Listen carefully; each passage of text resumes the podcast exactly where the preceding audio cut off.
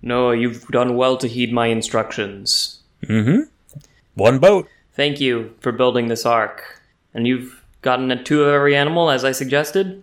Yeah, a couple of them were pretty difficult. Um, you know, the lions very fierce. Uh, I had to go a long way for the penguins, but I think, uh, you know, you've blessed me and my family, and I want to make you proud. And let's, uh, let's, you know, let's continue the human race. Let's continue this world experiment. Get rid of all them sinners. Ooh, yeah, um, mm, the human race, yeah, okay. Uh, let, let me consult my, consult my plans for a second.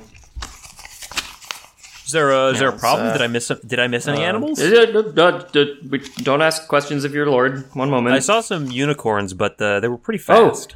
Oh yes, the the unicorns. Yeah, we can't we can't forget about those. Listen, um, I'm gonna need you and your entire family to go to go grab the unicorns real quick, and then we'll get this flood going. Okay, uh, they were hanging out with the uh, with the dinosaurs, so I'm gonna. All of them? You know, it might be a little dicey, but I trust you to protect me. Oh yeah, I'll, to- I'll totally protect you. Uh, make make sure you do a, a- another once over. Make sure you didn't miss any. Okay. Do you want me to stone some heathens on the way? Um, Us humans have been pretty sinful.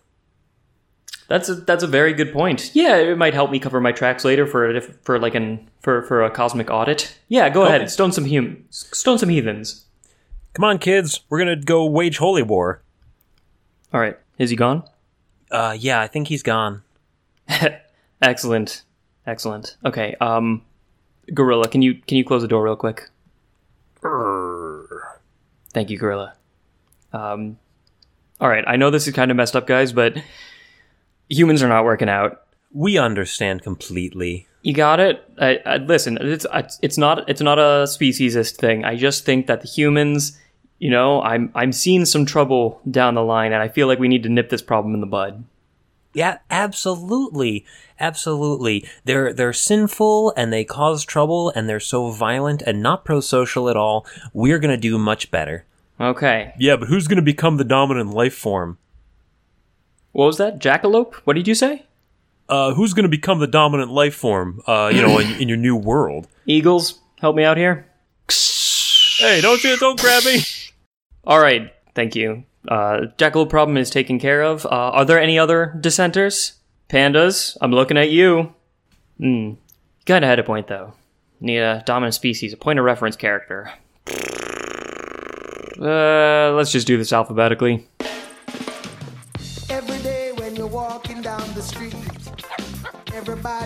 Everybody that you meet has an original point of view. And I say, hey, hey, what a wonderful kind of day. If you could learn to work and play and get along with each other. You got to listen to your heart, listen to the beat, listen to the rhythm, the rhythm of the street. Open up your eyes, open up your ears, get together and make things better by working together. It's a simple message and it comes from the heart. Oh, believe in yourself, for that's the place to start. And I say, hey. Okay. Yeah, All right. Sure. aardvarks, bunnies. Uh, were there cats? I'll have to I'll have to school you in the ways to do a god voice using the reverberation tool. I am Sinistar. Mufasa. okay. I am Sinistar. Run, Ron Howard. Anyway, Ain't no one getting that joke. Sinistar is such a weird. It was in a Dresden Files book. really? Yeah, there was a reference to Sinistar in a, a flashback. I don't remember that. He was being hunted by some sort of demon thing, and the fucking Sinistar machine comes on and he's like, "Run, coward!" Oh, that's very fun. it was it was very like, satisfying to me. You start very off in like an asteroid clone, and you're like, okay, mine the rocks for bombs. You know, shoot Yep. out the enemy things, and then this Cat giant spheres like, are the furthest thing from my mind. planet-sized lion head. Yep. Who is also a disc just and is also a robot. and he just yells you into his mouth. Beware, I live. Ron Howard. Uh, Yep. Let's do this. great game, Great game for a great dame. and you're all great dames, children. Listen up, dames. Today we are talking. Wait, okay. We got to introduce ourselves. Hello, everyone. I'm Cartoncast, I'm Zane. and this is the Ben. Uh, thank you for for attending Sorry, our sorry about the session. confusion. We had some budget cuts lately, and uh, Yeah. So the- with- a re- reorganization went through, and we're still trying to figure it out. yeah, Ben Um, is now played by the Carton Cast. this this is the person where we review old cartoons and see what we think of them as adults. uh, the Carton Cast is possible thanks to viewers like you. Specifically, just you, probably. just you. Uh, and now a word from us adults. yeah. Um. So yeah, t- uh, today we are talking about Arthur. Arthur, the perennial PBS Kids flagship. Yeah, and it's been a while since we've done one of these uh one of these kid shows. high high rated on Common Sense Media. It- I'm sure it certainly a uh, there's a template here. There is. I mean, you can pretty much tell when a show is going to be good for kids because it's generally directed toward children. oh, Um, is that how that works? Eh, occasionally, sometimes So Ren and saying like if finds there's its way adult in. content, that's not going to go. That's not going to go over well. no, you can't have content. Okay. Content just gets in the way. uh, but yeah, so we haven't done one of these in a while. Uh, We did Magic School Bus a long time ago, but it's it's been we've been we've been you know we've been in the midst of our 60 episode gritty reboot. We haven't gone back and looked at a bunch of kids shows, and I think that's a shame. Yeah.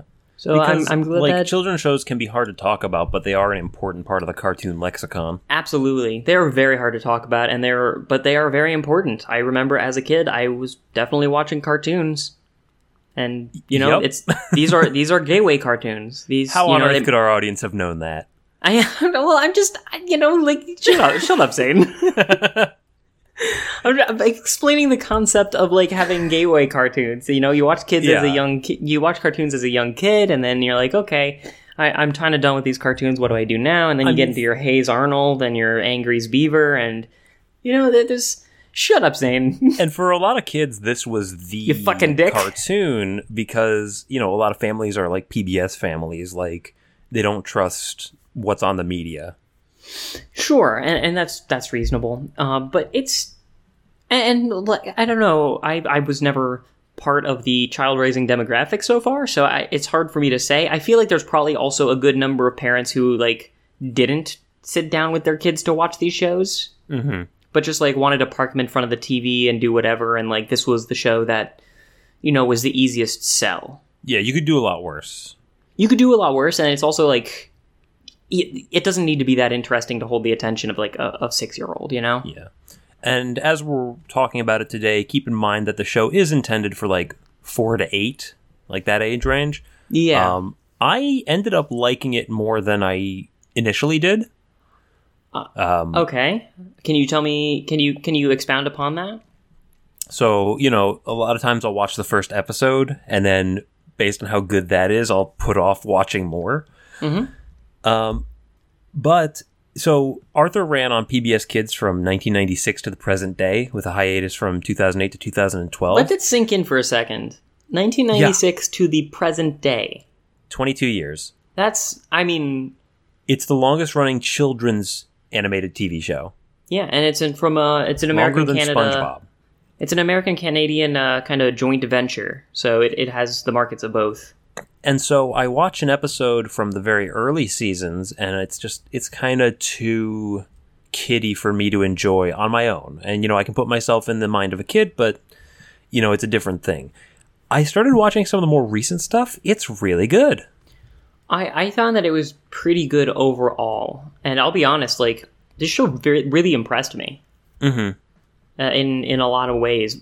The first of which, the most obvious point, I think it was like, I think it was there was a lot of attention and care paid to it. Like this isn't a, you know, eighth season of SpongeBob. We're just doing whatever we want because the kids are already bought into it. No, the, the people who made this, you do get the feeling like they cared about good programming for kids. You Yeah. get the feeling like they wanted to to share something with the world that had a good message and a lot of that comes through in you know the production values Yeah, um, and it was you know the the style of it and the way that it looks were taken from the kids book of the same name by Marc Brown, uh, and it was produced by WGBH, which is Boston-based uh, PBS station, uh, and Cinar, which became Cookie Jar Group after some tax fraud scandals.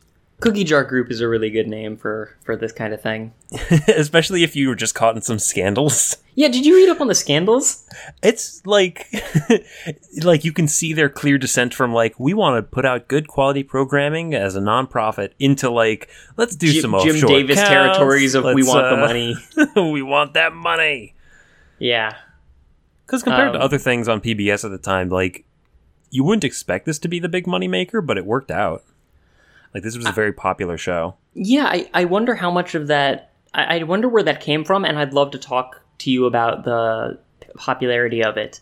Um, but I, I I don't know I don't know where we should do that. Should we like kind of talk about it as a show first, or should we just kind of discuss what we think made it such a hit? Um, let's talk about it as a show first because it does. It is similar to other shows that we've watched before. I'm thinking in particular Doug, which came out before this, but was for a slightly older audience. It's very Dougish. Yeah, it's it's it's Doug, but for a younger audience, and is also takes place in a simulation. uh huh. Simulation confirmed. so, like, I guess we'll get an explanation of that later. You sure will.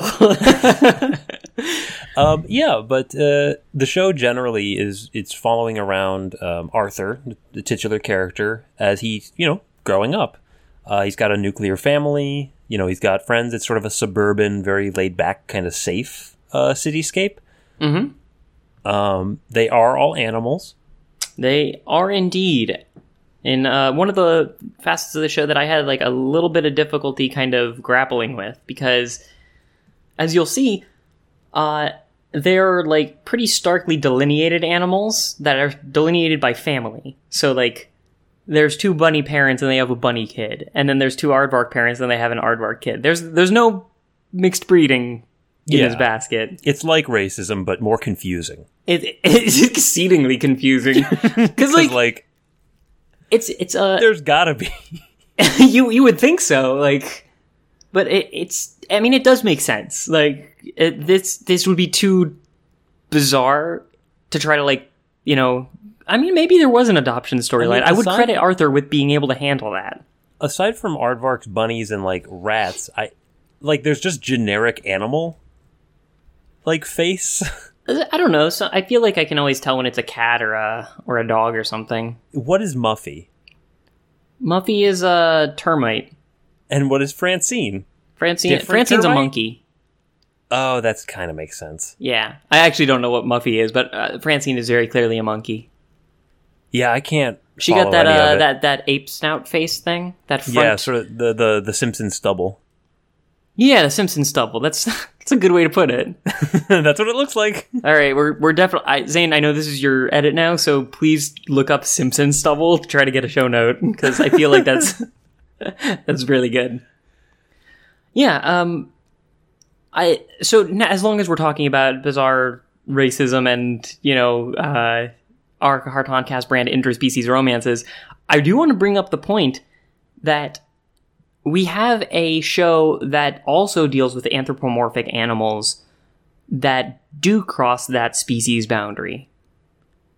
And that is Bojack Horseman, Yeah, which is a direct sequel to this. like I saw similarities. like the I- way that it's Yeah. animated is very reminiscent. I mean, they're both they're both quality shows. I don't know how much farther you can take it with that, but you know, Um, some of the some of the more recent seasons, um, just like the way the characters move, I was like, this was cut still out of BoJack Horseman. huh? Yeah, I, I mean, I guess it has been running for twenty years. The animation um, it could- has improved since then. It then. could very easily take place in the same universe. yeah, yeah. Like you can watch, you can see Arthur watching horsing around. If you replace the, absolutely could. if you or replace the around. human, if you replace the human children with like musk ox, I don't know. Yeah, musk ox. That's a good one. Um, How many animals are there? what in reality? yeah, conservative estimate. How many animals? Uh, are we including beetles? No. Okay, because those are most of them, right? Yeah, beetles are, are pests.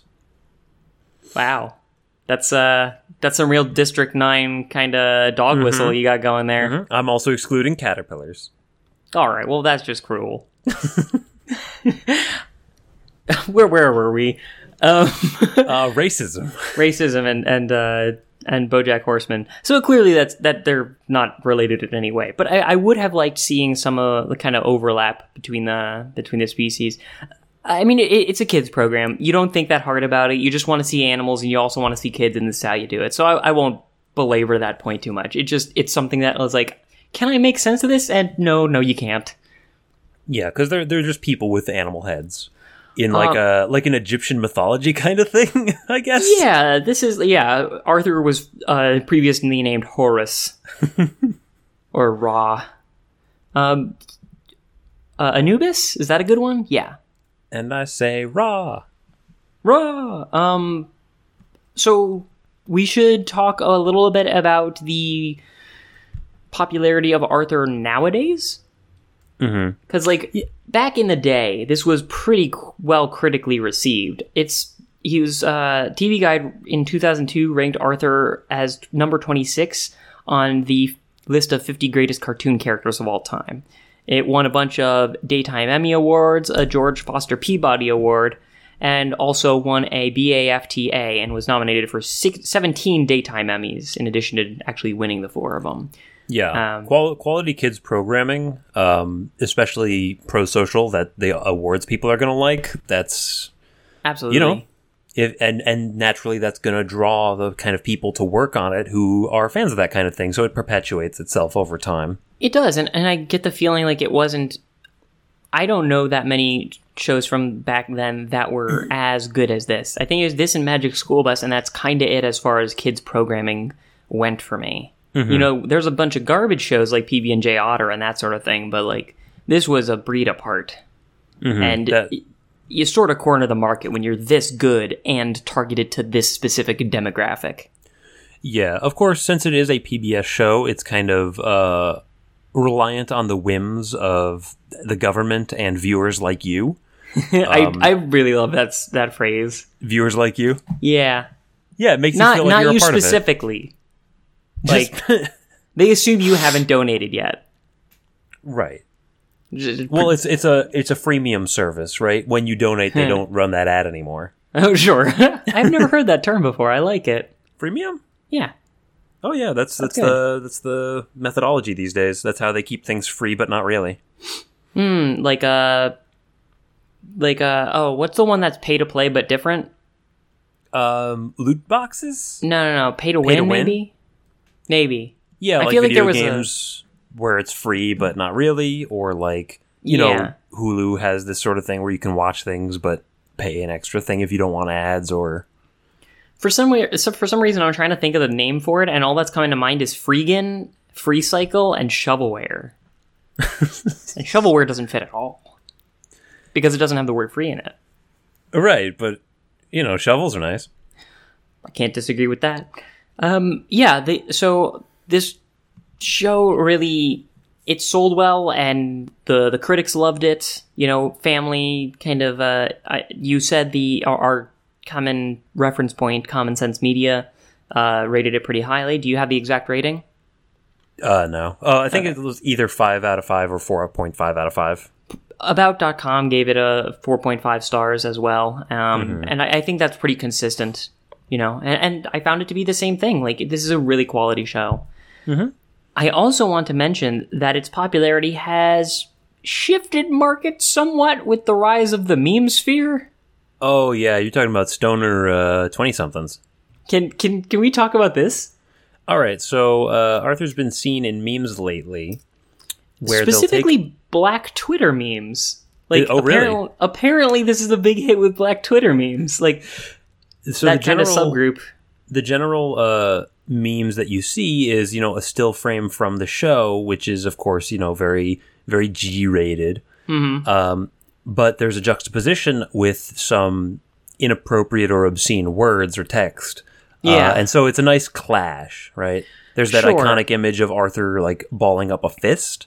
Yeah, um, and then indicate- that moment when you know asshole cuts you off in traffic or something like that, or or like or that. or the missus tells you to take out the garbage. You know, you know, like really like kind of adult, like not really, not really Arthur Crowd style things. Yeah, and it gets way dirtier. It, yeah, we're we're sparing you from the worst of it, but I God damn it, I read a whole lot of them. They're very entertaining. Heaven help me, I was entertained. Uh, so that's one of the big ones. There's also like a, uh, it's pointed to as a, um, kind of just, I don't know why this meme got such traction. This wasn't like a meme in a, you know, uh, post some relevant sentence to it and that's your meme, but this was just kind of like an image that floated around for a while. His ears don't actually work. No, his There's uh, a famous there's a famous uh, image of uh, headphones on Arthur's head and not on his ears, which clearly exist. Yeah, the model of this guy, like, yeah, you can tell me all day that's an aardvark, but um, what I'm seeing is just like mouse-like face and then ears sticking up. it's real mousy. I don't know. I, I it's fine. Oh, it might be time for uh, one of our one. I, I have in preparation for Arthur. I you know I've written down some aardvark facts that you It's might. Uh, ridiculous. I'm just, I'm, well, I mean, like, yeah, I'm just going to pepper them in throughout the show. I think that you might enjoy hearing a couple of aardvark facts. The first one, uh, they have claws, and I did not see, na- I saw nary a claw on Arthur's uh, petite frame. you know, I'm not gonna lie. I had no idea what an aardvark looked up like until I just looked it up right now. I was But do you know- of anteaters. Do you know? Yes, and apparently they are similar, but it's just an accident of convergent evolution. Neat. Yeah, aardvark is actually in its own uh, family order, all, all alone to itself. Kind of like how raccoons and uh, pandas are like similar, or rac. What was it? Pandas are not are more similarly related to raccoons than bears. Raccoons are the photo negative of pandas. yeah, whenever you see a panda and you're like, oh, why can't these things screw? No, they've been screwing. You just can't see their progeny. So Yeah, don't think about the fact that that means that they're giving birth to a bunch of raccoons. don't think about that. I mean, in a, like uh like a zoo is a very good habitat for a raccoon to survive in. Yeah, that's true. That's true. Stealing them quail eggs. Well, I, Um, I kind of thought you were you meant like the garbage cans or whatever. Oh, that too. Oh, you were talking about raccoons in the zoo. I was talking about like, you know, free range raccoons Both. on, on the prowl. Um, are there other things that we want to talk about before we get into the show itself? Um, let me let me look down for a second because I, I wrote a lot of weird stuff down. Oh yeah, I kind of want to I kind of want to lead in with the intro Okay. because I, I don't want to gloss over it later because we were running out of time. So can we do that? Sure. Yeah, this is an iconic um, intro song by Ziggy Marley and the Melody Makers, which are uh, Bob Marley's kids. Yeah, I was about to say Ziggy Marley. That sounds a lot like another, a different Marley who has a reggae, you know, Jacob. Marley from The Christmas Tale. That's the one. Christmas Carol. There we go. Christmas Tale. I, you know, I really wanted to. I, I, I actually kind of, you know, I'm, I'm getting woke of sorts, and in preparation for this, I'm like, Jamaican's a funny accent, and then I was like, I probably shouldn't. Like, I mean, like, just because they're not like in our co- consciousness collectively, and they don't get made fun of or not, it, that's not a free pass to. Say a bunch of j- jokes in a Jamaican accent, so let's just ride right past that. It's progress that you stopped yourself. it's it's probably not as much progress as I could like by not patting myself on the back during podcasting, but baby steps. Let's do Yeah. baby steps. Yeah, and it's not like they downplay like No, the, like the Jamaican sound. it feels it. it feels like he's like, listen, I don't know how successful this is going to be. Maybe I'll just try to sound like my dad. Well, I mean, I think part of the reason why this song is so well known and loved is like is that sound, the way he says rhythm, the way you he know, does. Like, Like, it just yeah. it sounds really good. there's no there's no there's no buts about it. Like he is saying rhythm, um, and he is trying to sound like uh, Bob Marley. But it is a I, great, I, it's a I don't know song. how much he's trying to. I don't know what his other songs sound like. Maybe that's just how he sounds. I'm not sure either. All I know is that it's a great song and I love it and it stuck with me. It's the hallmark What- of a great cartoon song. Is it? It's it's weird to me the way that it starts. Um, you know, uh, when when you're walking down the street, everybody that you meet has an original point of view, and then right into the chorus, it seems like there should be more stuff there. Maybe it got cut up a bit. Oh, maybe. Yeah. I mean that that's that's not irregular for cartoon intros. How how mm-hmm. long is a song? A little more than 3 minutes generally? How long is a cartoon intro? About a minute? Maybe a minute and a half? It's a good point. It happens a lot. So, probably got cut up for for efficiency's sake. And this song in particular can last forever because it just loops so naturally. It does, and it loops in my head naturally, and I had a very hard time getting to sleep for the past week. It's like, where does it start? Where does it end? In my dreams, hopefully, because it's not it's not stopping before then. Um, Chance the Rapper does a cover of this intro. I didn't like it. I I didn't listen to it, and I'm glad. Yeah, and I didn't have a different way to bring that out. Nope. But now you are aware of it, audience, and we can move on. I'm gonna talk about Chance the Rapper for a second. Um, Okay? Are you aware that he starred in a movie that's coming out soon called Slice, where No. he is a pizza delivery man who's also a werewolf? Sounds great. You're more of a, chan- a chance master than I am, so maybe I'm- like I, I just get secondhand kno- knowledge from Charlie. I, I know, I know you do, but I do want you to inform me about this. You know, uh, werewolf delivery boy. I think he hunts ghosts. That's that makes sense. Werewolves have a natural type advantage against ghosts. Do they? Yeah, and the fact that he arrives at the ghost scene 30 minutes or less or their money back just means that he's Yeah. gonna get the he's gonna get the drop on him real easy. Yeah, ghosts are not known for uh, leaving quickly. no, no. I mean, like, d- can you imagine being a ghost coming back and you're like, okay, I gotta haunt this place. I gotta figure. I gotta, in order to pass on, I gotta clean up loose ends. Can you do that in 30 minutes? A ghost in a hurry just doesn't make sense. It's weird. Like, all right, you need to resolve your past grievances before you can move to the afterlife. And if you can't do it in an hour, you're going to hell. Wait, All right, time what? me. I need, I, I need like planning. I need to like, There's so many ghost stories that you hear about someone from like the Victorian era. I need to paint like blood in the mirror backwards. Like uh, Yeah. this takes time. There's a lot of setup. There's a proofreading step and everything. They're literally tethered to the world. So yeah, werewolves faster than ghosts. what a wonderful kind of day. I would love to hear a Halloween uh Halloween version of this. Yeah, that'd be pretty good. Like uh, like in a theremin. All right, googling. All right, good. Thank you. Theme song theremin. All right. You know it, baby. Hang on, I'm, I'm going to check it out too. Halo 3 song on theremin. Yeah, I don't think it's gonna show up. Oh, you didn't find one? Nah. What what's this what's the song's name? Wonderful kind of day? I think it's just Arthur. Arthur theme. All right, I'm, I'm going to do Arthur theme Halloween. Hmm. I mean, I'm sure there were Halloween episodes. I There- saw at least two. Yeah. Oh wow. Why is Arthur doing blackface? What? There's a Marc Brown Arthur's Halloween. Arthur does not look like Arthur. Anyway, Yep, we should get back on topic. we should. Yeah. Um, so as you said, this is also a children's book, which owes a lot of inspiration to how the show looks. Um, it is a very kind of crayon aesthetic. It, it looks very soft and natural and full, of, like just packed full of detail. I'll Yeah, talk more look- about it when we get to animation, but this is very obviously like kids' book material. They look like stuffed animals. And it makes me think that there might have been some good cross promotion throughout the markets. Mm-hmm.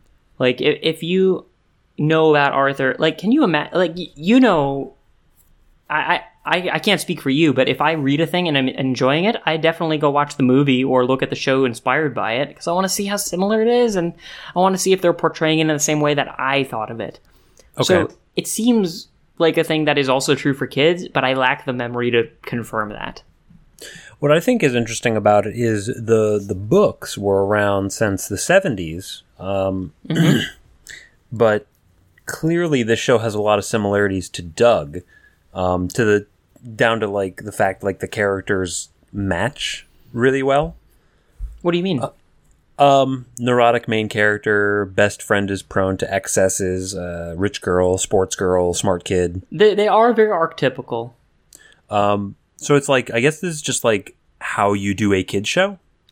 You, you do have to appeal to archetypes t- after a fashion, but nicely, uh, in a thing that I'm sure we'll talk about in a minute. The kids are not like uniformly, I'm the good guy or I'm the jerk. You know, that they have phases that they move through because they're all kind of unsure and developing still. I've Yeah. seen episodes where Arthur is cast as the bully. Mm-hmm. And Yeah, yeah, because they're all emotionally driven. Um, they they want to be good. they want to be liked, Mm-hmm. And they want to try new things. Yeah. And it's um, you know, it's weird because like that could lead to the idea of like these characters just aren't very well distinguished or developed from each other. That's not how I took it. No, it, it's they're still their characters. They're still acting like themselves in situations, but they can be in almost any situation. Right. You know, if there's if there's an episode about DW learning how to ice skate, any episode could have a character learning how to ice skate. They would all handle it differently, but the the bones of the episode would be the same. Yeah. it's kids kids learning things. Right, and and you know, in a certain way, we can't hold this to a higher standard because it needs to not be that complex. If we're already dealing with being together and sharing and shit like that, then we don't also want to be dealing with, um, you know, a, a person acting in a completely untoward and confusing way. Like I, uh, they they do some stuff. Apparently, there's some episodes where they deal with like a kid that's somewhere on the spectrum, which I wish I had seen, but I didn't but they're not going to make someone go full serial murder or anything like that. You know, they're they're, they're all grounded in like a kid's setting. Maybe, maybe Right. someone's more awkward. Like maybe someone's socially awkward, and the rest of the class needs to kind of conform to that standard. But you're not going to have like a suicide story. The the idea is to teach kids how to interact with a variety of people that they could reasonably expect to interact with. Could reasonably expect to. Yeah, yeah. Um, and what is um, goo, my brain. Yeah. I guess let's Oh, let's, just no, it's cool. We've been doing a lot of preamble. We should just get started on characters or or or plot.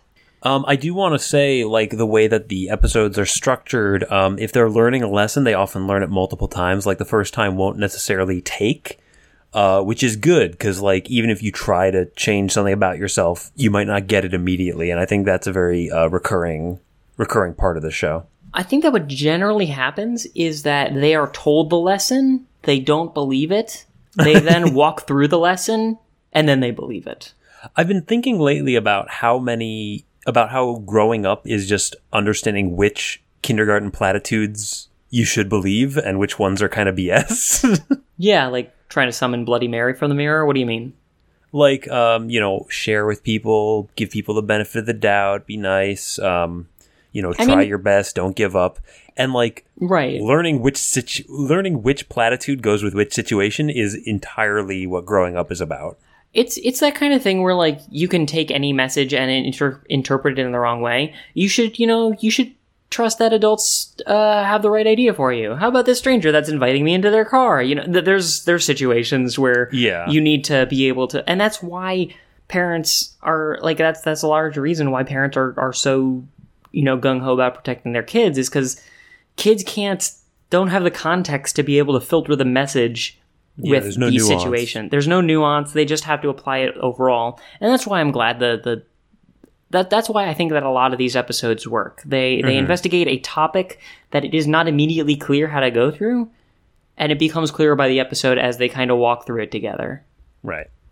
Um, so let's talk about the characters. Uh, naturally, a show that has run for this long um, has had a large number of voice actor shakeups. So it's it's rare to see a character voiced more like the same way more than like five seasons in a row. Yeah, just go look at the. I'm not gonna note any No. particular voice actor. Go look at the Um, page.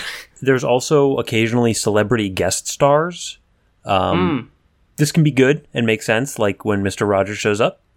Uh, but it can also become mimetically bad, like when Matt Damon shows up. Matt Damon showed up. Oh yeah. I only saw Yo Yo Ma. Arthur had a dream sequence where he was like, Arthur's never going to work in this town again. What? Yeah, it's, What was Matt Damon some- doing there? He was just being a celebrity, I think. Okay. It's weird. Yeah, it sounds weird.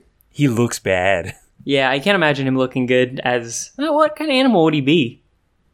He was an aardvark, but like a person No, aardvark in come less the right way. I don't buy that. Well, that's how it Matt. Damon? Matt Damon's some sort of bird. Now. I'm, I'm going to say pelican. Because he's carrying Ben Affleck with him? What do you mean? wow, what a good answer. and Ben Affleck's the, the, the fish? Yeah, he he sure is. yeah, there, there are definitely, you know, guest appearances. I didn't mind them. I didn't think they were really necessary. I don't think that any kid is really gonna. No, it's not major. But, but you know, in a kids show way, maybe some of the content is for adults. Like I found, like a lot of the dialogue is probably for adults. Man, I didn't realize how weird this show is. Like the way that they talk sometimes. They they talk like precocious. They talk like Calvin and Hobbes. Mm-hmm. And I think that's very funny in like a kids say the darndest way kind of thing. Yeah, when kids talk and it's funny and weird, but not like awkward weird. Um, I think they nailed that tone really well. They did, and I don't buy that kids this young would be able to have that kind of wit, but it's not for realism, and it's fine. The, like uh, one line that stuck out to me was, uh, "Hey, want to play Crazy Nines? I'm pretty sure it's Crazy Eights. No, I like Crazy Nines better. It's, crazier. that's a good line. like got it- it's kid sense. there, yeah, there, there, and there's one, uh, there's one where like Buster gets a box of chocolates from a secret admirer, and the box says, uh, "Simply delicious," and he opens up the box and he takes one, and he bites one, and he's like, mm, "They lied. They're complexly delicious," and then he starts listing the flavors, and I'm like, "What? What kind of kid would?" You can see why it's like, did BoJack Horseman come out of this? Like, it's, yeah, it's, there's a lot of like, there's a lot of cleverness to this it's show. there. Mm-hmm. Yeah, And I imagine uh, that it would be a really fun show to watch as an adult, you know, with your kid. with your kid. Yeah, I, I, I'm looking forward to corrupting children with this. Yeah, not yours Or though. I Just- corrupt them. Yeah, whoever whoever happens by, really. Yeah, just have a booth. Sitting out on your porch with a VHS copy of Arthur and like a a broom No, to swat at no. pigeons. No, like you, uh, you go down on uh, Main Street during the farmers market, and there's people with that booth telling me how I'm going to go to hell, and I just set up a booth next to them. Like, anybody want to watch Arthur? Are you talking about the guess your age booth? no. Step right why up. Would, why would I go to hell? Step right up. Guess your age or go to hell. guess your age or go to hell. Uh, yeah. Okay. Why are we talking about going to hell so much? This is the second time. Is it? Yeah, with the ghosts. Oh yeah. Eh, Uh, I don't worry about say it. anything. So, Um, yeah. So, so Arthur's our main character. Yeah, he's very Doug Funnie, but without like the ambiguous disorder. Yeah, he's not quite as annoying. He's like uh he's a little bit neurotic, but it's not overwhelming. I thought he was. I don't think that Doug was that annoying, but like, yeah, it's, he's not full blown insane in some sort of way. Um He's not. He's not show- detached from reality. Sometimes he'll have those imagined spots, like what if blah blah blah, and then like a vampire is in his memories or something. But like that's not. That's not the forefront of what he's doing. He doesn't stop in the middle of traffic to consider that, like Doug does. You know, he, he just has kind of a an active imagination, which is good for a main character. Yeah, and he, uh, you know, he works. Um, the way that the show is is set up, uh, it's kind of two segments per, you know, thirty minute episode. Uh, as the main character, he usually gets the focus for the first half. Uh, the second segment can often focus on uh, secondary characters, so you get like a bit better sense of all the other people. what I found is that the early seasons really focused on Arthur, and then as they kind of wanted to expand and maybe spend less time rehashing old plots, they start focusing on other characters, Yeah, which is great. It's a great decision, and it helps the show's longevity immensely. Because Yeah, the writing doesn't of- get worse. It's just we're exploring from a different person's point of view. in terms of the episode quality, first it's episodes that focus on other characters, then Arthur, then DW. Hmm. Yeah, and and you know the way that Arthur articulates through a plot is the way that a main character in one of these kind of you know Yeah, he's like, "Oh, I made up- I made the reasonable decision right now. Something blew up. I kind of have to I kind of have to deal with this." he, yeah, he's he's act first, think later, as Mm-hmm. many protagonists in this kind of morality play kind of mold have to be. Like Pepper Ann does the kind, same kind of thing. Yeah, He'll a lot of like, short-term thinking. This seems reasonable. I'm going to do this, and then you very quickly learn why it isn't reasonable. Yeah, he's not he's not going out of his way to like double and triple check things. He's just thinking about it after the fact and like, "Oh, I should have done this." Yeah, and I think that's a very good fit. I don't know Mm-hmm. how much I like the character of Arthur though. Um, I think he does a good job standing in for like kids of that age, He, yeah, he's Um, he's definitely a good spokesperson for the audience. but he also, you know, he lacks charisma. Not as much as some other characters, but you know, he's not the he he wouldn't be the star of the show. I almost feel like it should be Francine. I like Francine a lot. Me too. She Um, she reminded me of Spinelli from Recess. The tomboy. Not really the tomboy, just energetic and like always speaking her mind. Um, yeah, Fra- I mean, Francine works because she is more active. You know, when you say like, "Oh, character likes sports," they they like all the sports. So there's a lot you can do with that. I saw more of like a Arthur will do something that's kind of, you know, short sighted, and she'll kind of like call him out on it a lot of the time. Mm-hmm. Like, Like, I, why I, did you do that? I saw her as a, like a very active check on his impulses, Mhm. whereas Buster seems more like an enabler to me, Buster has like a lot of issues. enabler. Let's talk about Buster. Buster's got some problems. He's just all id. um, Yeah, and he doesn't know anything. Say, did you happen to look up an adult version of Arthur? no. There's a there's a um there's a YouTube series uh, or there's a YouTube channel that does um adult versions of shows. Oh, that's right. I, I forgot to check that out for this one. Yeah, it's the the the, the show is called A OK, and it's got comedy sketches for uh for other shows, and uh, so there are two adult Arthur YouTubes, which are pretty funny, if you know off. Mm-hmm. And Buster is like, I don't know, he's he's like such a shit. He's like such a shit boy. He's like a broy shit boy that gets Arthur into bad situations and is like has a bunch of tattoos and scars and is like really menacing and has like weed eyes all the time. Yeah, this like clearly a terrible influence, you know. you know, he's just like always eating old food. Yeah, he, he's a he's a gross person. It's a really weird, like, recurring character trait where he'll just like find a sandwich from months ago and like, yeah, guess Yeah. we're doing this. I guess this is my life. Or like, um, he he's upset because he's always wrong and Brain's always right, and so he'll start like sabotaging and gaslighting Brain. like he's not a good person. See, it's very funny. Yeah, I, I, I like Buster okay. I get the vague sense that he was David's favorite character, but I can't remember. he's just sort of just sort of head in the clouds, like hasn't quite learned impulse control yet. Yeah, but I like him. He'll get there. I what was his name? Buster Keaton. What's Buster last Baxter. Was his name Buster? Because I thought it was, and then I'm like, am I just thinking of Buster Bust Loose? No, Like it's Buster Bu- Bunny. No, his name is Buster. Okay, I Right? just I'm just checking. Arthur Buster. Buster Baxton, I think. Buster Baxter. Baxter. Buster Baxter. It sounds like a TMNT kind Yeah. of character. Um, yeah. Uh, uh, so like, I mean, I think those are his are, are his two closest friends. There's a bunch of others as well, but I am not really interested in them. Yeah, uh, Muffy's, you know, the rich girl, and so that Yep. uh, gets some.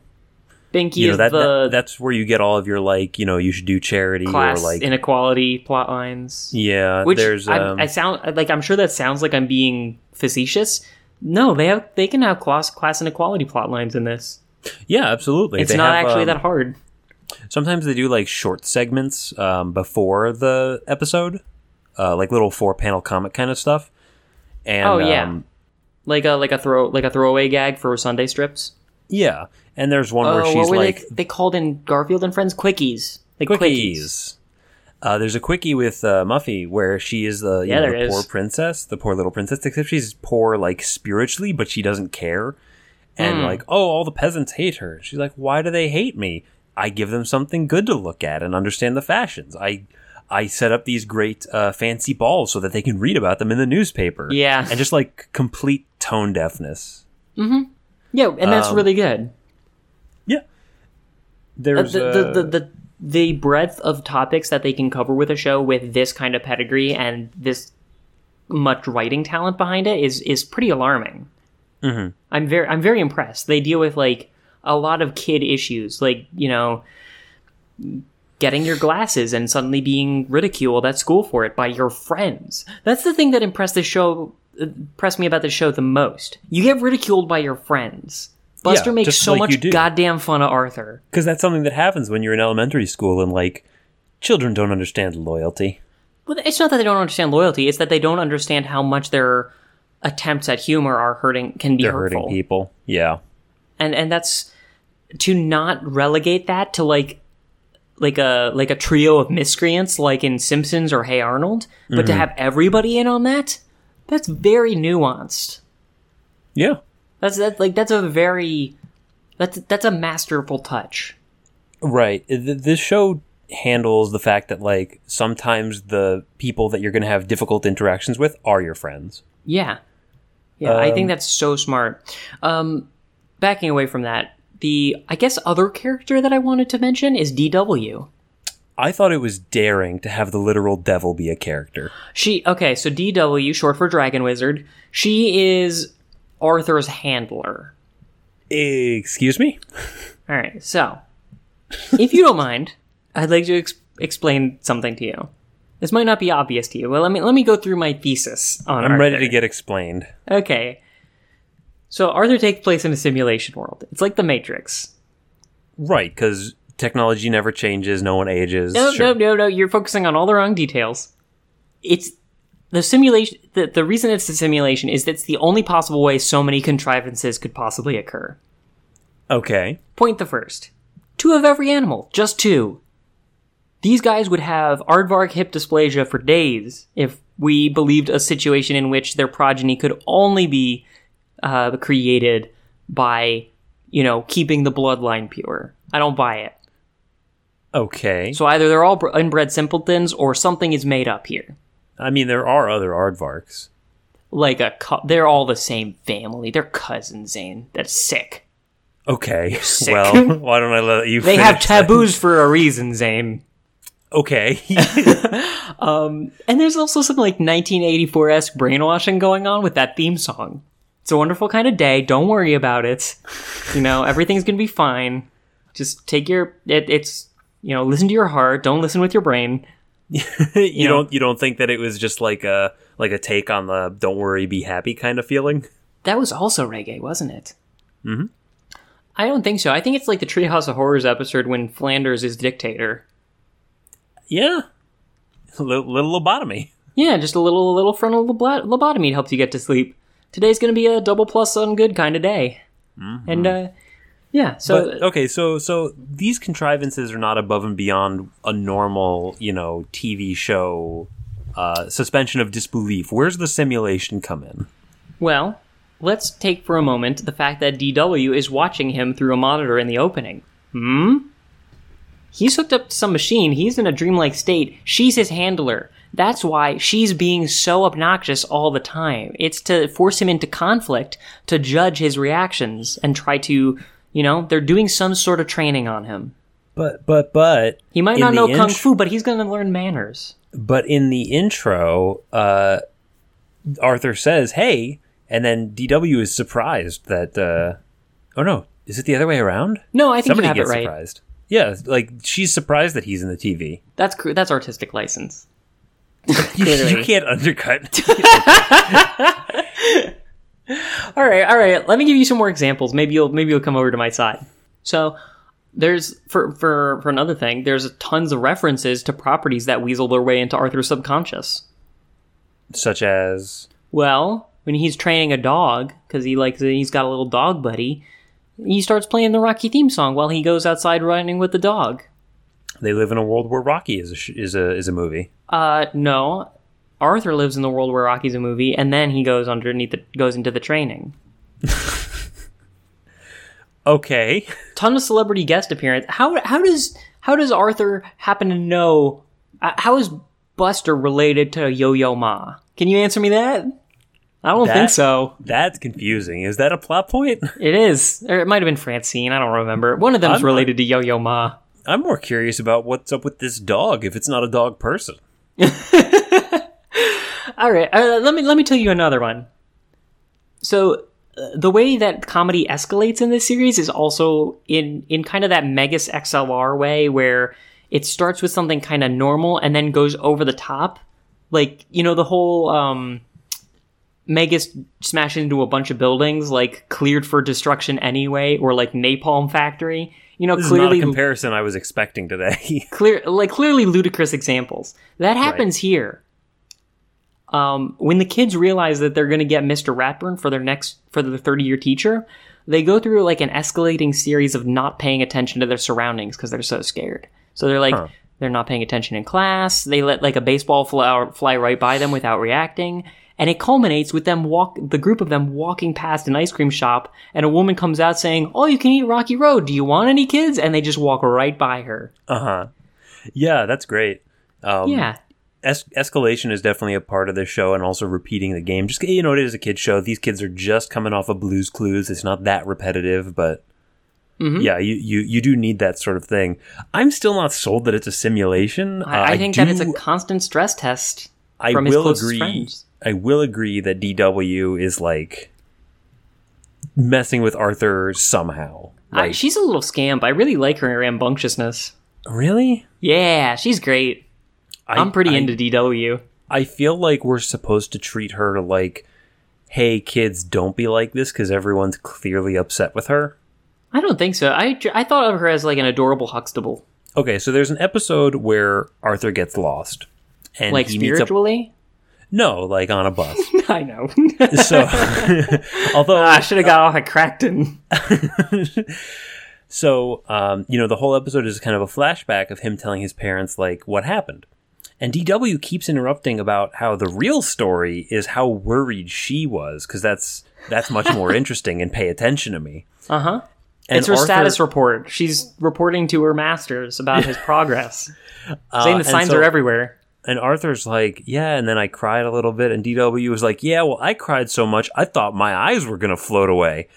And the mom interrupts and says, well, why don't we, why don't we let Arthur finish his story, and then you can tell us, you know, how things were for you. And like, it shows us, like, the audience gets that DW isn't acting the right way, but also that, like, if you're being annoying, people won't just come out and say it. Right. Like, like it's a good lesson for the kids. It is a very good lesson. She has another episode where she's just in a bad mood all the time, and it's eventually revealed that it's because she didn't get invited to a party, but she's just real obnoxious, and, you know, the mom is lightly chastising her, saying, like, DW, this attitude has gotta stop. You know, like, not, not really, like, you know, mm-hmm. punishing, but, like, just clear, like, concerned behavior around your behavior. Right. I mean, which I like. She's she's you know she's got to keep the illusion up. She's still a kid. She's supposed to still be a kid in this simulation. Obviously, she's like a fully grown woman, secret agent. But you know, as What uh, I'm what I'm saying is that because of the way that she acts, we are supposed to see her as like something to not be like, and so I didn't find her endearing because I don't think I'm supposed to. I did find her endearing, maybe partially because of that precocious kind of uh, that precocious kind of dialogue behind her character. Like uh, one one time when Arthur is going to do a spelling contest. Did you see the spelling contest episode? No, I didn't. A A R D V A R K. He does like a little dance when he's practicing one word. Oh, another simulation thing. He practices one word, considers it good enough, and goes and fools around like goes goes and fools off the rest of the day. Like hangs out with Buster at the arcade. Next episode, like the the next day, he's in class. The word that he gets is that exact word. Okay, that is that's Single bizarre. word. How about Zane? What about the headphones? Hmm. Mm. Why is he able Right. to hear that music? Are you saying he's like a sim? Like this is a sim animals kind of thing? Yeah, I was I was thinking more like a toaster, like a Battlestar Galactica, you know, Cylon. But yeah, whatever. Either way, There, um, there was an episode where they were trying to teach kids like, hey, just because you practiced a couple times doesn't mean you're gonna be good at something. So Mm-hmm. I guess sometimes they undercut themselves. a little bit, I, don't- I little don't know. bit. Hey, it's There's a lot of lessons that need to be taught. It's that nuance. right? And you know, you gotta you gotta give it a grain of salt. Eight, like twenty seasons, sometimes you're gonna double back over your message. It- you just have to look for internal consistency within a single episode, Mhm. and I, I think it does nail that. But oh, just just to make sure that I got this out there, the the line that she gives when he's doing the spelling bee thing and he's getting nervous, she says, "Don't worry, Arthur. If you lose, I bet mom and dad will still let you, let you live in the garage." And that's that's a very funny thing for a four year old to say, and that's why I'm like, oh, it's just kids say the darndest things. Yeah, they don't know that they're terrible to each other. Like when I was eight Mm-hmm. what and you waved a plant at me and said, "This plant eats eight-year-olds." Really? Yeah, ah, man, I was so cool. chased me around with it. I was such a cool kid. What a, what a, what a precocious badass. yeah, yeah. Zane, I'm playing. So I'm playing Monkey Island for the first time right now, and there's always a dialogue option whenever you meet a new person. That Guybrush Threepwood says, "Hi, my name is Guybrush Threepwood, and I'm a, I'm a mighty pirate." and it kills me every time. Do you use that option? I, I do. I try to play him as a naive, like kid who doesn't understand the surrounding, like a naive, I'm the- innocent I'm sort. the hero. yeah, and he do like doesn't understand danger. That's great. It's it's the most fun way to play him, at least in my opinion. Anyway, Um, so that's most of the most of the characters. I mean, there's the adults. I think the adults are pretty decent.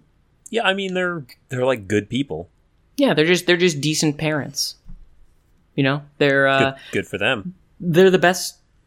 I mean, like I like watching like a Hey Arnold family better because they're more interesting in and of themselves. But in this, they're just like reasonable parents that like clearly know how to handle their kids.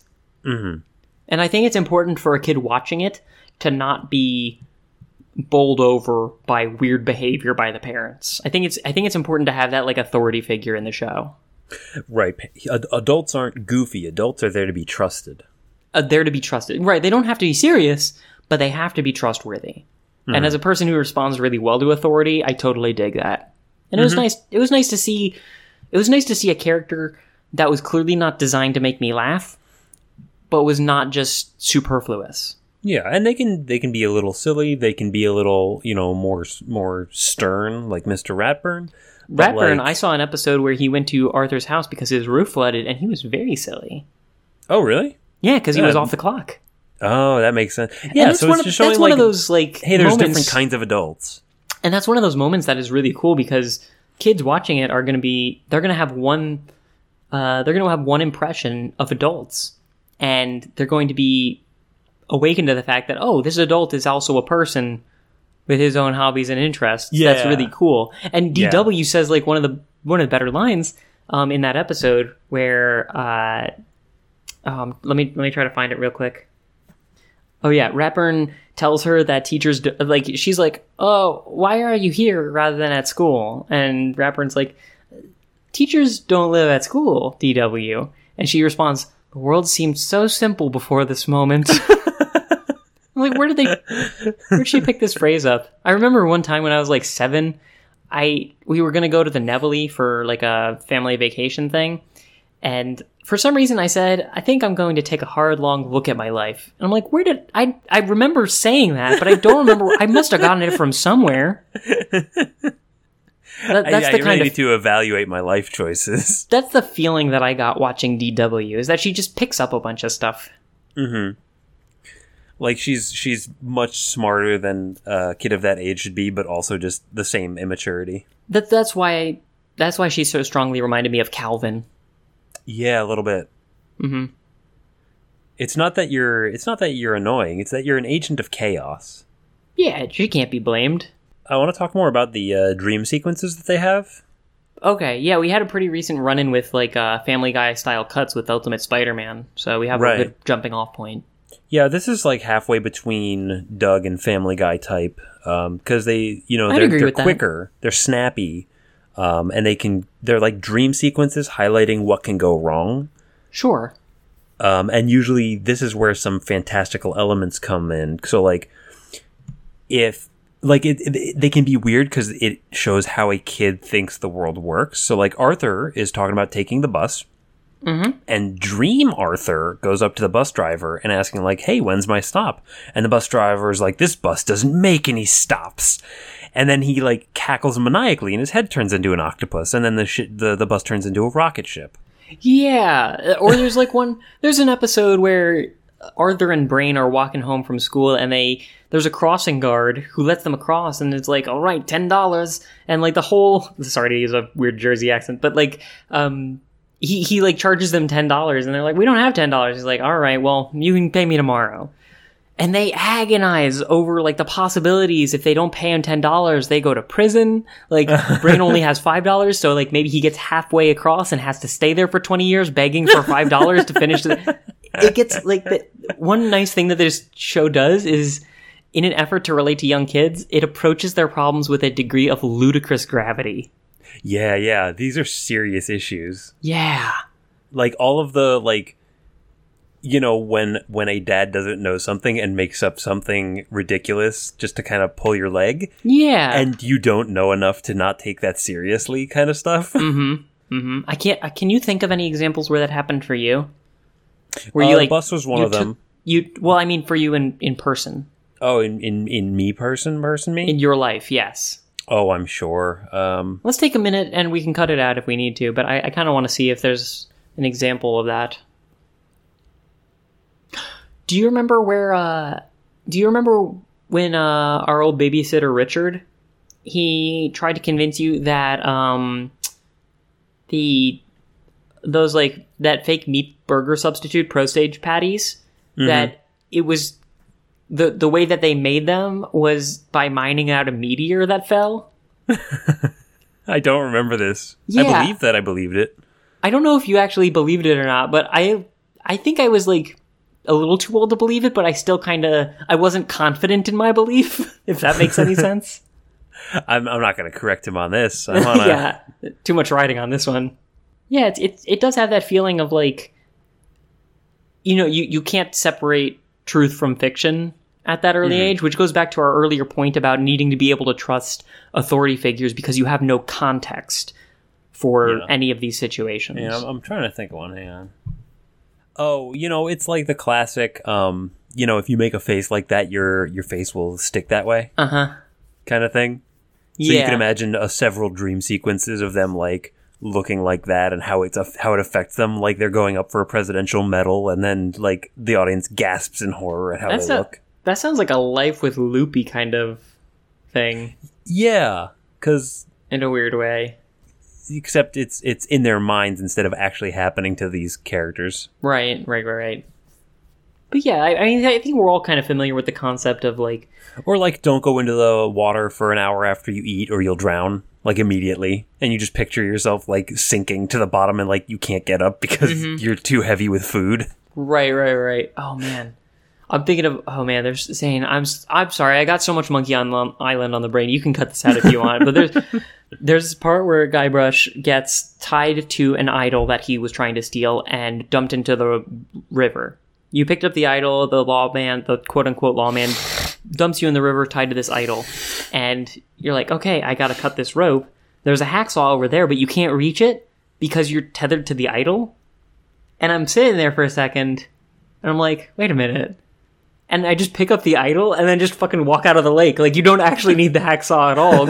You already were capable of picking up the idol, so it actually makes no sense that it would tether you down. It's just very clever. That's very funny. I like yeah, that a lot. and, and it doesn't give you any hints for it. It just like lets you figure it out, and when you do, it's the best. I do need to play this. It sounds like. You do, you do. Anyway, uh, I wanted to pay one point of attention to the fact that because it's focused on kids' issues, the stakes are never very high. Well, they they seem high They do because seem characters because characters, you know, children have been alive for a few years at most, and you know, oh no, my day is wasted is like the end of the world. It's it's pretty weekenders in a way. Like the Mm-hmm. stakes are just the weekend, and that's it. Like they're never huge consequences for these things. Mhm. But like, I mean, just because they're not huge consequences doesn't mean that they're not impactful. And I, I think that that's a really good way to get this kind of. I think it's a good way to sell things to kids. I Like remember the world is the world is safe, but your interactions, you know, can go good or bad. it's try and clear, make them good. It's clear that there are very minor consequences that are purely emotional and not permanent. Right. I remember as a kid, I, I was very concerned with cartoon characters being mortally wounded. Right, because you know they need those arms. Well, I mean, I just I think I had a better sense of empathy for then than I do now, partly because of naivete. But I remember there was an episode of Johnny Bravo where he's like being forcefully, like I don't know, he gets injured or something, and he's got a creepy doctor, and the doctor like suggests that forcefully removing his liver, and I'm just like, oh, and I got like very, very, very scared. Yeah. The things that make me feel uncomfortable about Johnny Bravo have changed over the years. they they've developed into kind of a misogyny mold. like at every stage of life, that show hits you differently, and it's always unpleasant in some way. I, I agree, and but it's always pleasant in one way. Oh yeah, and that's just look at how Buffy is. Welcome to Pops. Yeah, that's true. But like, the, the the consequences in this show are Arthur has to get glasses. That's fine. Kids make fun of him, mm-hmm. and that's it. Those are the consequences that, that they're making fun of him. And you know intellectually that it's going to be okay, but it doesn't get you viscerally like a he's being threatened by a bully or or, or like a mugger. You know, it's no, not like nothing. No one's ever in physical danger here. yeah, it's the difference between anxiety and danger. Yeah, yeah. Like it's primarily mental. Mm-hmm. which is that's the that's the level Like- well, mental and emotional and that's the level that this show wants to hate you on Like the the bus episode where Arthur gets lost. Um, the what ends up happening is he's he's all the way across town and he doesn't know how to get home. He doesn't have enough money for the bus. But the danger isn't like oh he's in the bad part of town. The danger is like it's really awkward for me to go to this strange adult I don't know and ask for help. yes yeah it's and that is going to be very scary you can very easily put your mind yourself in the mind of a kid i know not being comfortable if i didn't have an adult present when i was a kid walking places Mhm. but at the same time you're not immediately you're not panicking you're just concerned Yeah, like you know, can we get out of this? Because because that's those are the stakes when you have a, a kid. Is like not only do I need to keep track of their physical well being, but also like how do I resolve this situation with causing them the least amount of trauma? yeah Because like I've got this thing that I need to keep track of and keep healthy for many many years. yeah i gotta Um, incubate this thing I got to play the short and the long game at the same time. That's got to be so difficult. I can't do that with my own self. I can do that with you. Really? What's your what's your strategy? Ooh, video games. Oh yeah, that's a good one. Can't get into trouble. As long as they keep on releasing sequels that I am interested in at like an even at, at an even pace, I think I'll be all right. That's why I start you off on stuff really early and like don't Yeah. tell you that it's not new. Are you telling me that I'm in the simulation and that you're DW? I'm DWing pretty hard. What does DW stand for? Dragon Wizard. I already told you. Ah, yes. Well, isn't it like Dorothy something? It's like two. It's two female names stuck together. Dorothy Wendigo. or Deborah something. I'm gonna I'm gonna look this up. Dora Winifred. Wow. Hmm. That's a what a what a fifties style name. It's no good. Snow White. Uh, yeah. what what are we doing here? Um, so I wanted to talk about how um, the show doesn't change with the times very much. Okay. Um, you know, you watch Modern Simpsons and they all have smartphones. Uh, here they don't. Arthur's still got his old blocky alarm clock. You know, kids go outside, and I think that's a really. I forgot what it looked like for kids to just go run around outside and have to make their own fun, but the show shows like a lot of different ways to do that, like a lot of different activities that are still out there that we just kind of forgot about because you know we're on our computers all the time. Right. Yeah. That that's it's a yeah. That's a really like kind of antiquated visit, and it's like visiting a um. Did you ever do this as a kid where you like uh visited a um not an Amish site, but like a historical. historical yeah you know what- historical preservation society Yeah, yeah. It it kind of Yeah. feels like that. Like there's a bunch of ball and stick, and you know people playing with like uh metal hoops. Well, that's the thing. There's a ton of shows where like kids, you know, th- where they they have a story that takes place in those times, or there's, uh, you know, they go on fantastical adventures in a rocket ship or whatever. In this show, it's just a normal town. They make their own fun, and they show you ways that you can make your own fun in that town. Hang on a sec. I gotta go to the bathroom. I'll let you. Thanks. I am Sinistar. Beware, I live. Run, run, run. Beware, coward. Run, coward. Whoa, so what were you saying? I don't remember. Nice. Um, I kind of want to move into talking about the um, other parts of the show, by which I mean the um, oh, segment totally for kids. totally a message from us kids. Mm-hmm. Please. So these are these can be a little hit or miss. Uh, it's short segments of kids all contributing, uh, kind of just saying their thoughts on the episode we just watched or the half episode, and maybe doing an activity that relates to it. So if um, Arthur is, you know, if the episode is Arthur and Buster like find a cool toy, um, but like something went wrong with it, and there's like a factory misprint, and it becomes valuable. Um, the message from us kids is a bunch of kids go to this antique shop and learn about toys that you know their families gave them. So like, uh, oh, you know, my my grandpa had this uh, toy and he gave it to me, and it connects us, and it's very heartwarming. Um, but other times it's just like it's good to be nice, and it's just children telling me that it's good to be nice, and that's a lot harder to watch. Yeah, it's it's easier when they have a specific thing to say. I will say this: it's a lot better. Well, it works better for kids than the Jackie Chan tells us about how much he loves whatever the topic of the of the of the letter to Jackie Chan was. Yeah, kids in telling Jackie us Chan about Adventures. themselves is something that would appeal. You can get uh, diverse.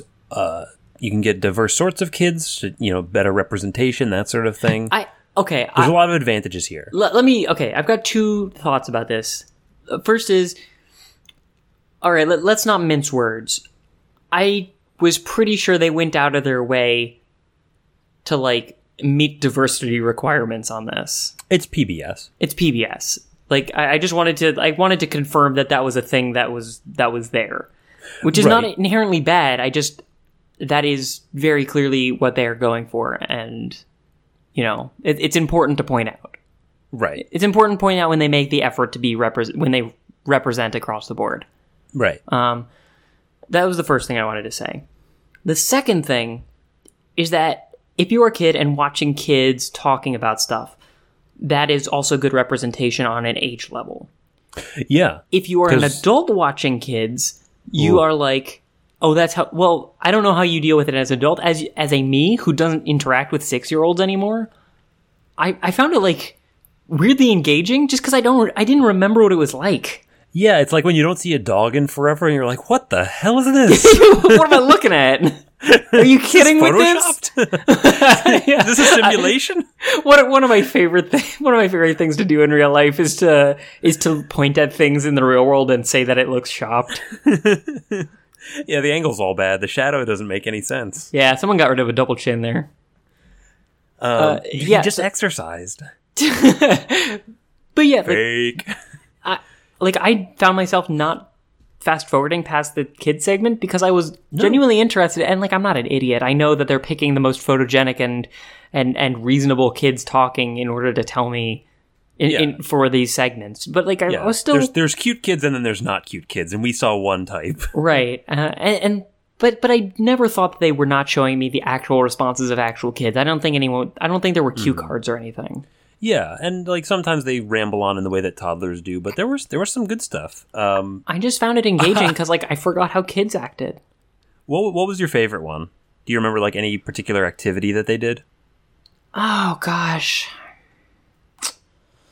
Um, they were talking about their favorite teacher. I think. Mm-hmm. You know, and and I think the the teacher had a reputation from some kids of being the mean teacher, but the way everyone talked about her, they were like, you shouldn't judge a book by its cover, and like she's actually really nice and cool, and she makes all these funny faces. I don't know. It's just a very Huh. nice touch. Yeah, It's, a good way to kind of round out the episode of you know It's Dr. more explicit uh, in its message. Mhm, and it and it related to the show because Mr. Ratburn was like seen as this hard ass, and then by the end of the episode, Arthur and Buster are like, "Oh, he's actually like, I think he's capable of teaching us a lot because look at all this cool stuff he does on his off hours. He's like, he, he's like, uh, he does like puppet shows for kids and you know whatever. I want to tell you about um, the one from the bus episode. Yeah, sure. Um, kid saying Arthur wouldn't have gotten lost if he had a map. You can make a map of anything. Here's a map of Philip's body. And there's like this body diagram and a very proud kid standing next to it. like, That's here's awesome. the here's the liver. Here's the heart. Here's a map of my uncle's dog. That's amazing. if you read- it's a kid who doesn't know what a read a- map means. if you read a map of my heart, you'll know what I love. yeah, that, that's that's really funny. And then, well, one kid drew a map of the solar system, but it's just the planets in no order, and Saturn is misspelled Satan. that's great. I can't wait to have kids and teach them how to draw a map to planet Satan. the, the yo the the the map of my heart to see what I love thing that like I think that my favorite part of this show is the kids say the darndest things kind of thing. Mm-hmm. Where it's like it's a weird sentence and you totally buy that a kid said it. I said a sentence recently. I don't remember what the context was. Someone was talking about eggs, and I was just kind of recollecting that I did was doing a lot of egg things in my cooking recently, and the Cartoncast is eggs. And I just flippantly said, kind of, my whole life is eggs. and it, that's the kind of sentence it feels like. It's like where where your head? Where's your head at, kid? Yeah, like you can spend 15 years like practicing comedy writing and eventually get this, or you can ask a kid, or you can just be really tired. And you can that's how spend you get this 15 kind of years dialogue. spending your life with kids, and then after all that time, they'll still surprise you. um, Gandalf. Yeah, so that's that's the midsection kid uh, thing. At at the end, after the second segment of the show, they Hmm. uh, show you how to draw one of the characters. Do they? Um, that's what I saw anyway a couple of times. That's interesting. Yeah, Yeah, I- like yeah, and here's how you do the shapes, and voila, it's DW. They are pretty simple shapes. I, I imagine that I, they would be pretty. Uh, that they would be pretty fun to draw. I think I would enjoy drawing Ar- Arthur. He's just a lot of ovals. Do you want to talk about the animation? Yes, let's move into the animation. Um, it's immediately recognizable. Like I it looks the same as the love books. This, this Yeah? is this is wonderful. What about it? Oh, I mean, the, I already said it, but it's got the look of a crayon drawing. Mm-hmm. It, it's it's like Ed and Eddie if someone colored inside the lines. You know, It's it a nice all looks- diorama. it's very soft. You know, all the colors are not monochrome. It's not like someone used a paint fill tool to do There's a no background. danger here. Um, In an episode where you know they're in the kitchen or something, I was just looking at the floor and I was recognizing that it's brown, but it's not all the same shade of brown. Mm-hmm. You know, it, it has the Like look like of when you're drawing in- with crayon and like naturally, it's heavier like, in some parts than others Yeah. Mm-hmm. and lighter in others and it, it makes you can it see feel the direction that they went in. it makes it feel soft and organic in a, in a way that you know it's not sleek or or plastic looking it all looks very it just it looks like a warm home Very very storybook. Mm-hmm. Um, sort of like something that you could make by hand, like as crafts. Yeah A lot of the characters, like the character models, seem. that's a good point it, it makes it look like it was drawn as opposed to created in a lab like it, it looks like it was crafted with love and i think that it was yeah, definitely. but it definitely Um, communicates that through through this style this tone of the I don't know if you if you watch some early ones versus some more recent ones. Um, I think the character designs and like background, you know, filling out the space and like the shots they went with, I think they got more creative. Uh, but in more recent episodes, the animation's a lot less fluid. I noticed a lot more missed frames. Mm, I, I didn't It's- notice that It's almost as if the people working at PBS care more but have less money.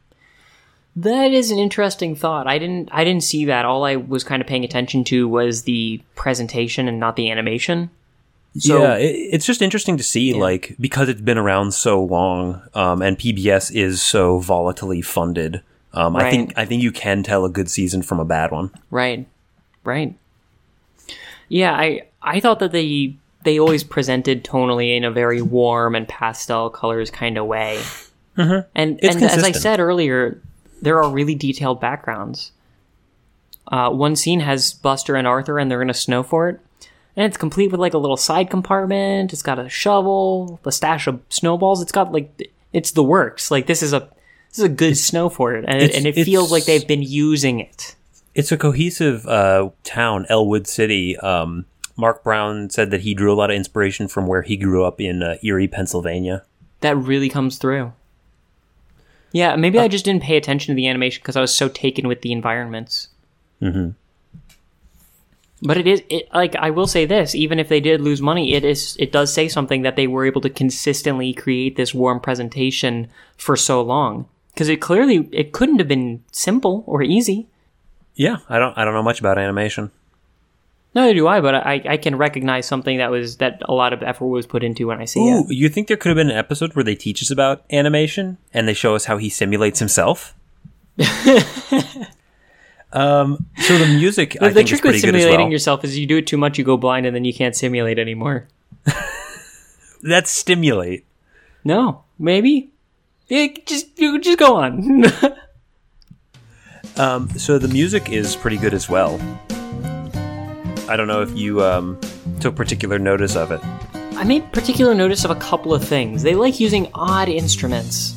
The banjo is great for setting the scene of Oh, like yeah. idyllic childhood nostalgia. What, what- I'm trying to think of what what game is this from? Do you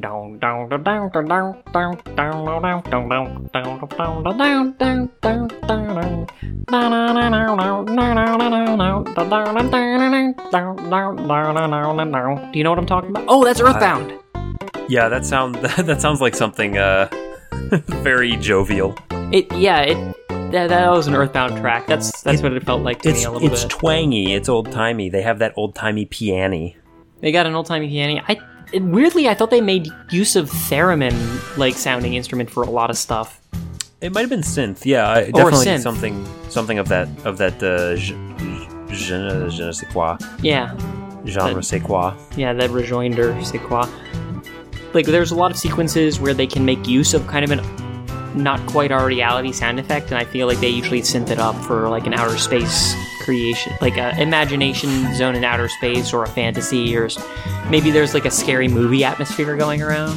Yeah, the mindscape is very lively. Yeah, Um, it just and- made me wonder if they had like a theremin enthusiast on payroll. To be honest, felt weird. Ther- theremin enthusiast. Hmm. I, I don't think there are theremin owners who aren't enthusiasts. You kind of have to be. If you get a theremin, that becomes your life. That does that seems true. That feels true. like, like they all have a terrible curse. the only reason that we podcast is because we both found microphones on the side of the road, and we're like, well, I guess this determines what I do from now on.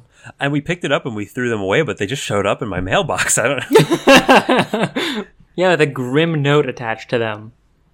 Um, I also like that there is a just a ton of bassline in uh in this. There was an episode specifically on styles of music. Ooh, I- because uh, Binky wa- loves music. Let me. What Binky, that character, loves uh, music. does he? I didn't realize that. Yeah, it came up a few times. Okay. No, just bass bassline whenever they're going places. Well, music I feel like was a very strong influence on the writers of the show at the very least because in one episode um, there is going to be a there's going to be some sort of music demonstration at the library and the normally uh, the normally reserved spe- like a musician can't make it so they entrust the kids in their classes to go out and try to find a musician who would be willing to play at the library. And they find Yo-Yo Ma and some like famous jazz musician and you know DW likes the classical and Arthur likes the jazz and they hate each other for not understanding you know the other's point of view and then both both musicians show up in the same place and the classical guy plays a jazz piece classically and the jazz guy plays a classical piece jazzically That's great. and they're all like, "Oh, music can just be good. Like it doesn't have to be a contest." and it was, it was one of the. I mean, it was shoehorned a little. Like it was pretty obvious where it was going to go, but I, I thought that that was a really good message, and it really communicated this love of music that the creators had. That's, don't know. That's That- that- interesting. That's what it feels like to me. It, it, it seems like every time there's a piece of this show that is good, it is because someone cared. Yes, That The- that's the not a thing I always through. feel. Yeah, this is this is you know they might the executives might have made some money off of this toward the end, but like this is not like a like a cash grab GI Joe kind of thing. Absolutely not. No, this is this is for the, the, same people that made Mister Rogers, uh, Pappy's Place, all the good stuff. This is this is why it's so popular because it's so wholesome and it communicates it so well. Yeah, yeah. I, I'm like, I mean, closing closing remark time. It seems like we're kind of getting there. I'm very impressed with the show. I don't know if I'll have kids at some point, but if I do, I want to show them Arthur. Arthur's definitely got to be up there. It's the top of the list. I mean, and it's like a lot of the dialogue is just very, very funny for adults. Like they know how to they know how to sell it. It's just it's just nice to not have assholes on TV And, and for like, a while. Yeah, I mean, there there are you know co- there is conflict and there is negative emotions that pop up, but it's not because anyone is fundamentally evil. No It's, it's misunderstandings. because it's be well, it's because we're figuring ourselves out, and you know, They're just people. Yeah, and th- there's this concept I've kind of been struggling with recently, and I don't know how much we're actually going to be able to wrap it into this, but there's this sort of idea to civilization is that it tempers our worst impulses. Mm-hmm. that's the con- that's that's the that is very much a message that I am drawing out from Arthur is that you know the message is nobody shits in the well. It's civilization. don't don't you know we've got impulses, but we have to be better than our impulses. Some of the impulses are good, some of them are bad. You know, in the same way that kids might. Um, kids might have these kind of ingrained behaviors but not know when to use a particular one when do you trust someone when do you ask for directions when do you try to be charitable? When do you try to be uh, you know smart about a solution as opposed to doing hard work? When do you work smarter not harder? All those lessons require an even hand and like a calm mind. And i think that it's important. I, I don't know I don't know how much the show is actually about, you know, learning, having the capacity to use the tools in your toolbox. But that's a that that's something that came to me very strongly in this show. I don't know if mm-hmm. you feel any way similar. I, I guess what you could say is everybody that you meet has an original point of view. That doesn't um, relate at all. Like I'm I'm glad that you stuck with it because because like I went a little too far afield for that actually to make sense, and you're just like I already thought of it. it's it's here. It's no, here. I, I know what you mean. Like we're we're all just in this together. I, I, I- I agree. Ar- Arthur, the message of Arthur is don't shit in the well. You, you that's a good point, Ben. that's a good point that you made. Well, it's interesting though, because theme song says "listen to your heart," but so often I felt like the message was "listen to your brain and listen to people you trust. Don't listen to your heart. Your instincts that's are the not rhythm the of the street. You got to listen to all of them. And if you want to learn more, just check out pbskids.org. yeah, or look at Chance the Rapper, or look at what were some of the other nonsense we talked about? look at Yo Yo Ma. Um, one thing I do want to talk about before we go is Hmm. um, when I saw how old the show is and that it's still going on, I wanted to see if it was longer running than The Simpsons, which it's not. But uh, I. Typed into is? Google. I typed into Google uh, The Simpsons versus Arthur, and some amazing fan fiction comes up. Ooh, the Simpsons move to Elwood City and Bart is a terrible influence and they're like like and they're still Simpsons people and they're still animals and they're like, "Oh man, the radiation must have gotten to these guys. they're all they're all mutants." And Bart will like say something awful and everyone else around him will just like not quite understand like what he meant. up. Like yeah, it's really awkward. nice. It's actually pretty well written. Uh, you'll have to link it. I'll I'll check it out later. Yeah. It sounds terrible, but it's funny. Uh, I will say this: put them next to each other. Arthur beats out beats the pants off the Simpsons in terms of longevity. Oh, just because it's not trying to be in the moment. But It's timeless. It's timeless. The priorities are different. It's made with love, not profit in mind. Yeah, and it's like how Shakespeare, like the message is coming through. The, yeah, over, the- over many time. it's because he was selling an idea, not a product. And the Simpsons generally sell a product. Sell the sizzle, not the steak. One of the characters said that. Where? When? It was like one of the more recent episodes, and the the character was like trying to get DW out of her hair and like go outside and enjoy the yard. There's a whole world out there. Telling Arthur like, yeah, we're not selling the steak. You got to sell the sizzle. Wow. What a weird. It's like Jeez, our aardvarks say the darndest things. uh, anyway, let's uh, let's close up shop. I, I think Yeah. that I think that this might have been a more boring episode than usual, but it's just because it's a great show. it's like this is really good. it's it's quality. I ended up watching more than I thought I would. Me too. Even though like, you know, obviously it doesn't appeal to all of my interests anymore. It's for kids, but on that curve that we have to grade on, it's very good. Yeah, I'm gonna watch this with my kids, and the fact that there are like 20 seasons of it means that there will always be an episode they haven't seen, so mm-hmm. and that I haven't seen, so that it can at least be kind of entertaining to me while we watch kind of similar things over and over again. Totally. That's so that's the thing that I sometimes think about is if I have kids, how am I going to like indoctrinate them to have the correct interests?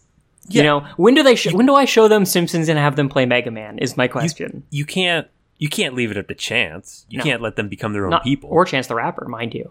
You can't leave it up to Chance, Chance the, the Rapper. Rapper. Maybe you should leave it up to Chance the Rapper. and he'll, he'll raise them to be werewolves. Yeah, there you go. Noted werewolf, Chance the Rapper, canon, simulation confirmed. And what are we watching next time? My kids ain't afraid of no ghosts because Chance the Rapper told them how to show up early. uh, next time we are going to be watching Land Be- the the Land Before Time, A Land Before Time. Talk about showing up early. Yeah, about sixty five million years early, sixty five million BC, yeah. sixty five. Am I right on that? That feels 65. good. 65, Uh, 66, around there. 66 nah, that's now, now that's all i can think about uh, sorry i'm man i'm really tired let's uh Yeah. yeah so we're gonna be watching that with uh jt of uh cocktail party congress fame Yeah, I'm looking forward to that. Yeah it should be a lot of fun i enjoyed talking to him on a recent episode of the cocktail party congress um The nice thing about The Land Before Time is that there's a bunch of sequels of that as well. the nice thing about the land before time is that it has a many sequels as well is that Yeah. the nice thing about it that isn't it? You know, because like Arthur, you there's always more. Oh, It's like boy. Land Before Time. There's that's where my thought was. Man, how weird would it be if there was dinosaur characters in Arthur? Do you think they'd Oh. like what kind of name? Uh, nah, this is a dumb avenue of discussion. Let's move on. what after? What are we doing after that, Zane? Well, my thought was we got to do an anime, and it's been hundred episodes since we looked at uh, Big O, the mech show. Ooh, okay. What do we got? So I figured I want more context for the mech anime genre in general. So I figured we would watch something from the Mobile Suit Gundam uh, series. Interesting. What kind of what kind of mobile suit are we are we putting I on? don't. I don't know because I found it difficult to find a given show in particular. There's definitely ways to access, you know, some of the shows because there's like 17 Sure. different shows. But All right. Um, so we're gonna be we'll checking that out, one out. asterisk Gundam asterisk in like the programming sense. Gundams will occur, whatever Yeah. that means. Don't Whatever you that worry about is. that. But yeah, we'll, we'll go ahead and check out Land Before Time and then something something Gundam something. Mm-hmm. Great. Well, I uh, I hope you enjoyed listening, everyone. I hope you learned some stuff about ghosts and werewolves and Chance the Rapper. Um, And being And- nice to everyone around you. yeah, and if you'd like to contribute to the simulation, um, go ahead and go to cartoncast.com or fancybat.com or check out our Facebook page to leave a comment. Um, please go to iTunes and leave a rating or review, uh, or just go ahead and tell your friends about the show, man. Tell your kids about the show, but don't let them listen to it. Like, that's a very bad idea. No, hold it over their heads for a while. Yeah, uh, you're, you're not even old enough to listen to the Cartoncast. It's like Blues Clues, Arthur. Dora. Do- mm, I think Dora's before Arthur. You you cut me off. I was going to say Dora. Then Arthur. Doug. Then Hey Arnold. Uh, Weekenders. Mhm. No, no, no. Pepper Ann, then Weekenders. No, Weekenders, then Pepper Ann. Then Dexter's Lab, no, no, Samurai no, no, no, no. Hang, hang on a second. This is probably worth doing. the sliding scale of slice of life cartoons. Yeah, yeah. So what do we start out with? Blue's Clues Uh, doesn't I- count. Uh, Sesame Street. Sesame Street into Arthur. Doug? No, into Weekenders, into Doug, into Pepper Ann. What next? Uh, after Pepper Ann comes. We got to uh, get a good high school one, right? Something more adult. Did we say Hey Arnold? Uh, at some point. But that's that's Um, grade school. We're now into high school. What's in high school? Teen Titans. No, come on. You can do better. I can do better. the, the The Simpsons. Y- You're still doing worse. the gulf is increasing. All right. Guess we got another. We get. Guess we got another uh, thing to fill. Yep, we'll figure this one out next time. Uh, well, that's it. We're all out of time for today. We're gonna have to put this on hold. I don't know who this is. Good night, everyone. I don't like this character. Yeah, me neither. Peace out. I'm gonna tell you a story about a ghost, a werewolf, and a pretty shitty pizza place. It all started when the werewolf came back to town. A pizza delivery boy was murdered while making a routine delivery. Kingfisher Chronicle. Can I ask you a few questions? Find the wolf, you'll find your oh. killer. deny ghost involvement in the killing of Sean Hammerschmidt. Looks like I'm going on a wolf hunt tonight.